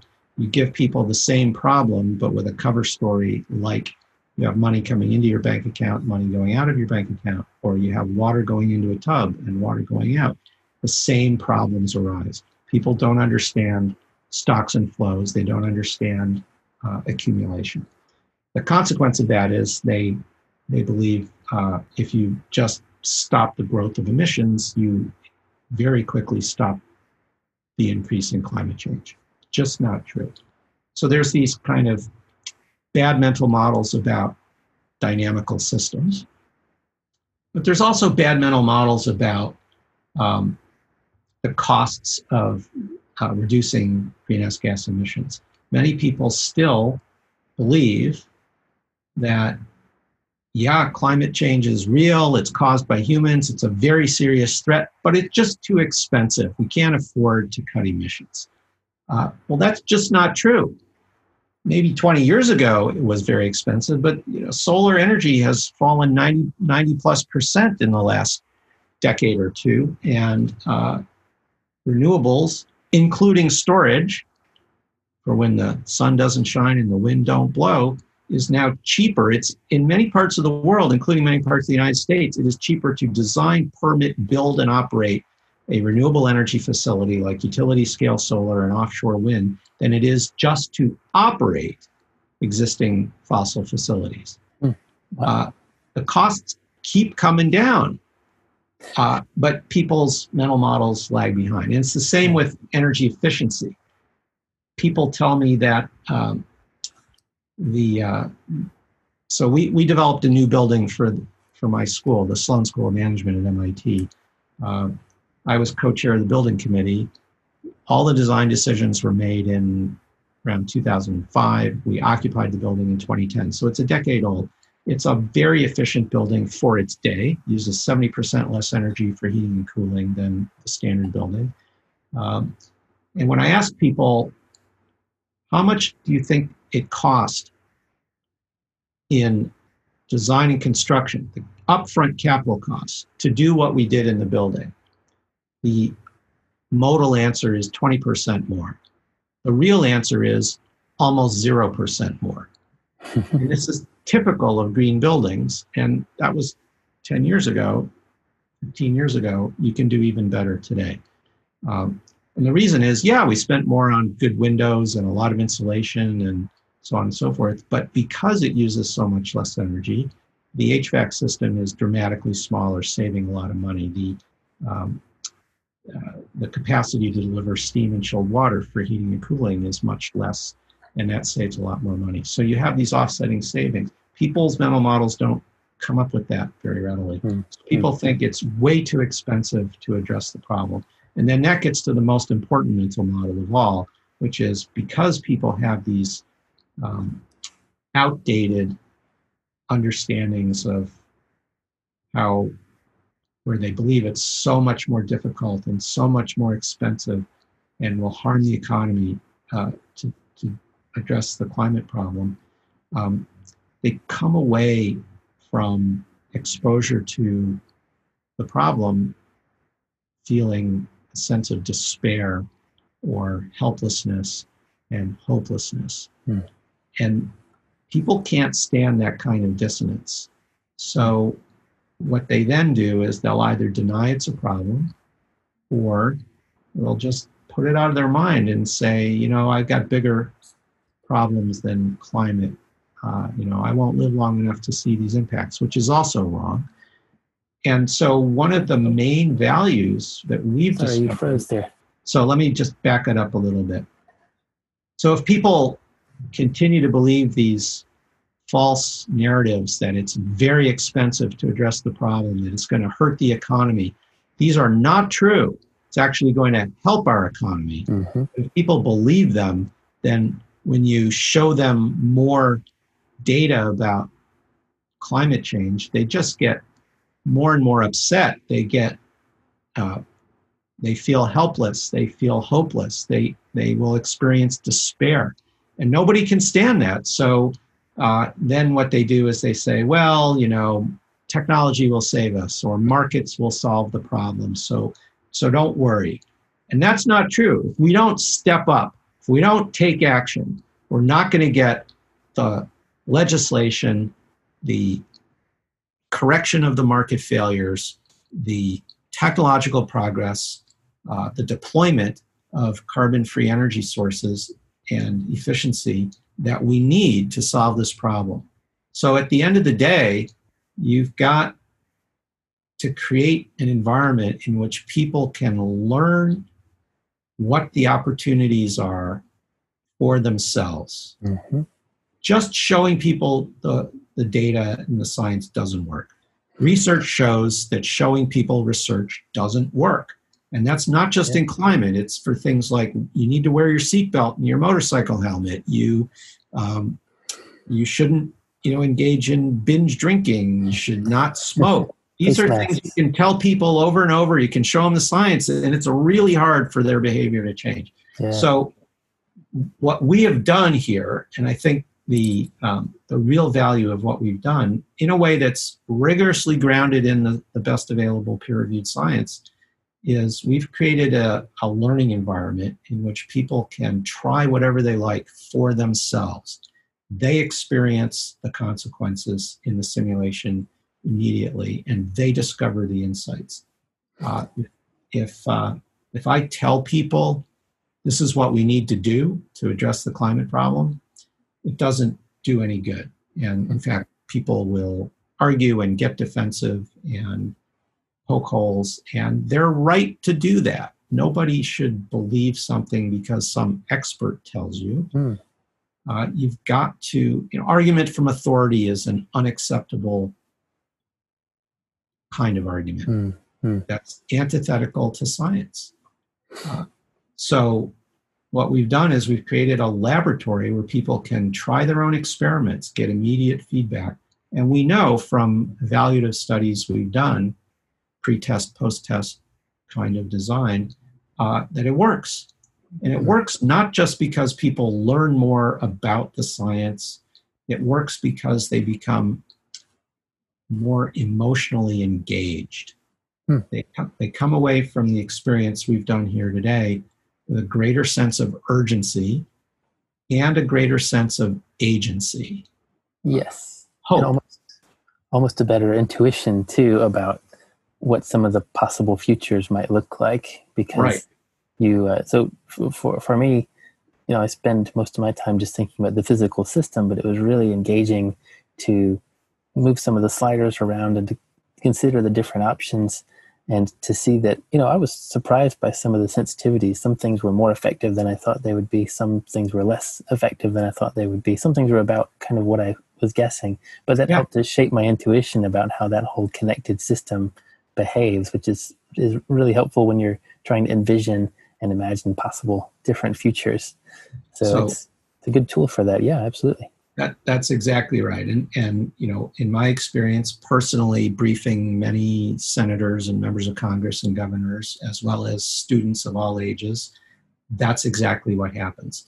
Mm-hmm. and, and, you know, I'll tell you, I've sat down with, uh, with individual senators and very often, you know, show them the model. And, and one of the first things they do is they say, okay, I see how it works. Now tell me what we should do to solve mm-hmm. the climate crisis. And, and my answer is no, sir, that's not how it works. I'm not going to tell you what we ought to do. First of all, I don't represent your constituents. You do. You, you know what they want. And it's not my job to tell them what the objective function ought to be. Hmm. Uh, and secondly, even if I did, uh, it wouldn't do any good. so, so please, what would you like to try to bring that expected warming down to two or less? Right, right. And then they get into it, and um, and they've learned a lot. Uh, you know, obviously, I'm not going to name any names, but we've had senior political leaders, senators, governors, etc., uh, come away from this experience saying things like, "Well, you know, a lot of levers we pulled in the in the model are things that our current energy plan for, say, my state as a governor, um, are already uh, proposing, but." Uh, you know, I was surprised how much energy efficiency for uh, buildings and industry matters. Yeah. And so I'm gonna I'm gonna uh, take a hard look at that, and we're gonna see what we can do there, both for new construction and retrofits. Um, uh. That's a big big insight. Or on the electrification of transportation, uh, you know, unless you're simultaneously decarbonizing the grid, it doesn't do as much good for you. And even if you're doing that, it still takes a very long time for turning over the fleet. You know, the average car in the United States, light duty vehicle, SUV, or car, lasts around 15, 16 years now. Mm-hmm. Quality's improved over the years. So uh, even if all new cars, 100% of all new car sales from this moment right now today were electric, and you could charge them with 100% green electrons, the installed base the vehicle fleet out there would still be powered by fossil fuels for yeah. decades to come. So that naturally raises the question well, what could you do to drain that stock faster? and this is a conversation that we've had with members of the Senate and governors and um, members of the House, and and then they come up with the idea. Well, what if we did another cash for clunkers program like we did during the financial crisis? Well, that's pretty important. Uh, we're, we're, we've written some papers looking at this. Uh, it's it's but the important thing is the mental model shift from how do we get more electric cars on the road to how do we get rid of the cars that are burning gasoline and diesel today. Mm. There's a question I really want to make sure that I ask you in the last little bit while I have you here. Um, I often ask my guests a series of questions about what they've learned, and I think of all of the guests that I've had so far, there's a one that you're uniquely, I think, positioned to to really talk about, and it's what have you learned about working with both private industry and with government directly? Because you know, I think you've you've had such direct links with those both of those sectors that it would be really interesting to hear about some of the lessons you've learned uh, working with those two sectors that maybe you uh, th- things you didn't know when you first started out. You, would you like to speak to that some? Wow, that is a great question. And you're right. You know, for much of my career, I've been not only doing the research, but trying to make that research impactful by um, getting out there and communicating it and sharing it in ways that can actually help people learn. So, one of the lessons was the value of these interactive, what we call management flight simulators. Uh, and, you know, in every domain, whether it's how does the supply chain work, how does a company's strategy affect their success, we've designed dozens and dozens of these. Many of them are freely available for educational and other use on um, on a website we've got at the Sloan School of Management called the Learning Edge website. So if people just mm. Google MIT Sloan, S L O A N, Learning Edge, and then when that comes up, click on the simulations button, and you'll see half a dozen or more free uh, simulations that touch on a variety of areas, including many in sustainability. So, and some people say to me, well, that's not basic research. That's at best translational research, as if translational research was somehow uh, second class. Hmm. I totally disagree with that. You know, there are many things you can research that are intellectually challenging. And I think what I've been working on in our team at Climate Interactive, the nonprofit organization we've partnered with to create this model, um, enormously intellectually challenging and difficult. But life is far too short to work on things that don't matter. We face serious threats uh, to our prosperity, our health, our lives. What I always advise my doctoral students to do is find something to work on that you're personally excited about, that's intellectually challenging, that can, in fact, be um, the subject of research, but that also matters. Mm. And there's no lack of such topics. So that's a big lesson, uh, not to spend time working on things just to get a paper published or because there's a, an important intellectual puzzle. Nothing against basic research. It's obviously essential, and I've done plenty of it. Uh, but, uh, well, a, a, a, CEO that I, uh, I know very well, uh, Ray Stata, now retired, founder of Analog Devices, um, he used to say, well, you know, we have all these hard technological problems we have to solve to create new products and make our company successful. And then there's all these soft issues like um, building a committed workforce and maintaining trust among our employees, huh. Organizational change, and and all that soft stuff stuff is often denigrated. And he said, you know what I've learned as a CEO is the soft stuff is the hard stuff. I think good. that's really important here.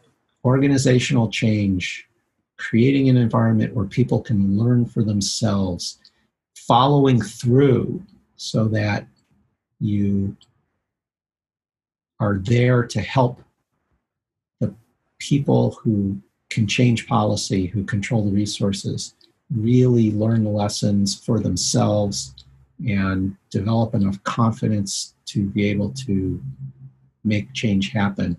That's a long term process. Mm-hmm. And you have to you have to get out of being in the mode of I'm the expert, let me tell you, and then uh, you'll you'll just naturally do the right thing once you see the evidence. That's called the deficit theory. It just says people don't do the right thing because they don't know the science. So just tell them the science. That theory is very popular still today, even though it's definitively multiple times over many years been debunked over and over again. Yeah. Um, and persistence is another lesson that's incredibly important here. And and I have to say also it's obvious, but it's so easy not to live it. Humility is really, really important. You know, when you become, uh, you get a PhD, you become an academic, you're a professor, you stand up in front of a class of people. That's an environment designed to make you feel like the expert, designed to make you feel like you know the answers. And the reality is, we don't know all the answers. And even if we did, telling people what they are won't change their minds or their behavior. Mm, yeah. a, a, whole lot more humility. You know, the idea is to become more of a coach than um, than an expert. Yes, and that's that's a very hard thing to do consistently in an environment, academia, where you're constantly getting signals that people look to you for answers. Hmm. Um, reminds me of the kind of one of the philosophies of teaching that I've seen come out of. Uh, actually, MIT is one of the places where it has has really kind of originated from, as far as I'm aware. Uh, so, uh, I was a, an instructor of physics a, a while ago, and uh, we implemented a lot of these just-in-time teaching techniques. Mm-hmm. And you know what you said really reminded me of that because one of the kind of phrases that summarize the philosophy of that is if you're thinking of yourself as an, as an instructor, say, well, think about yourself as a, a guide on the side rather than a exactly. sage on the stage.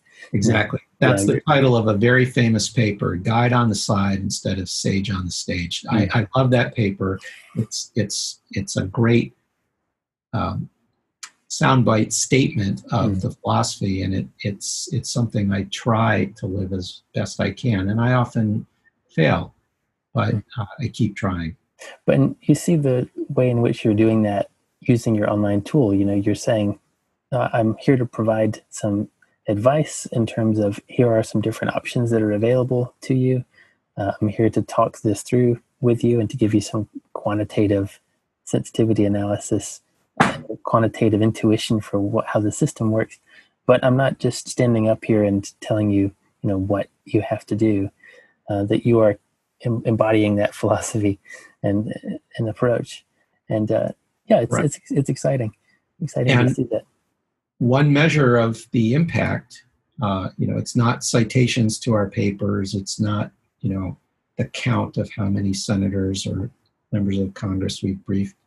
Um, it's how many people who have used our model have gone on to learn it well enough to be able to run these kinds of workshops interactively themselves. Hmm. And you know, we only released the model last December, December 2019. Uh, so it hasn't even been a year. And there's already almost 200 people who have formally gone through what we call our ambassador training program. Uh, which is a non-trivial uh, training program. You can go to that en-roads.org, en-roads.org website and learn how to go through that training. Uh, and then uh, they're taking this tool to their communities, their companies, their board of directors, their um, their libraries and Rotary clubs and college campuses, and they're creating these environments where the folks in those, those communities can learn for themselves. It's almost yeah. 200 folks so far who have signed up for that. It's growing every day. That's a measure of success that uh, we're pretty proud of. Absolutely. Well, um, Professor Sterman, is there anything else that you want to talk about? Uh, I've really enjoyed this conversation. I just want to make sure that you feel like we've talked about what you would like to talk about and that we've covered all the bits that you wanted to share? How are you feeling? I I think it's been a great conversation. You're you're uh, you're. It's been fun to chat with you. The only thing I would stress, uh, and maybe you can fit this in in the beginning or again at the end, is this isn't something I've done by myself. Um, we, uh, my team at MIT, operating out of the MIT Sloan Sustainability Initiative, uh, we work in close partnership with Climate Interactive, which is a nonprofit, nonpartisan think and do tank. In fact, the website for the model is hosted by Climate Interactive. Uh, they've been key in developing the model, developing the interface, uh, developing the materials for all the training, and and need to be acknowledged here. It's it's never this kind of work is not a solo sport. It's mm. definitely a team effort and shouldn't be attributed just to me or or even just to uh, our our team at MIT. Good. Yeah, that's a good a good note to end on. So I might turn my video back on so so I can uh, wave by. okay. So I can do that as well. Yeah. uh, hold on one second. Okay. Good. Okay. Well, oh, thank you. Much appreciated. Thank you. All right, Dan. Thank you very much. Have a great evening. Good. Thank you. Yep. Bye-bye. Bye. There you have it. Thanks for joining us. That's my conversation with Professor John Sterman at MIT. I hope that you enjoyed that. You can find that simulator, the Climate Solutions Simulator, at climateinteractive.org and look for the En-ROADS Climate Simulator, EN Roads. I'm at Dan Jones Ocean, and you can follow the podcast at Climate SciPod. I'll be posting the video, a video of John's walkthrough of the En-ROADS Climate Simulator that we just went through on the podcast. I'll put it on, on YouTube and I'll post a link to that on Twitter. My uh, YouTube is pretty empty, kind of a ghost town, but that's fine. I thought a few of you might want to see the video, so that's where I will be hosting it. I'll be putting it there. Big thanks again to Professor Sterman for taking some time out to talk with me and for walking me through the climate simulator. Very much appreciated. And now we're here at the end where I usually say I'll share something at least mildly personal at the end of each episode, like a thanks for reaching the end or something. So let's just do another check in. I'll tell you how I'm doing. So I am, uh, my stomach feels all right. It's not too bad. It was hurting a little bit last check in. It feels okay. Um, there is somebody mowing grass. I don't know if you can hear that, but this is the time that I have scheduled to do this uh, outro, so I went ahead and recorded it. Yeah, but I'm doing all right. I hope you're well too. Take care. Bye bye.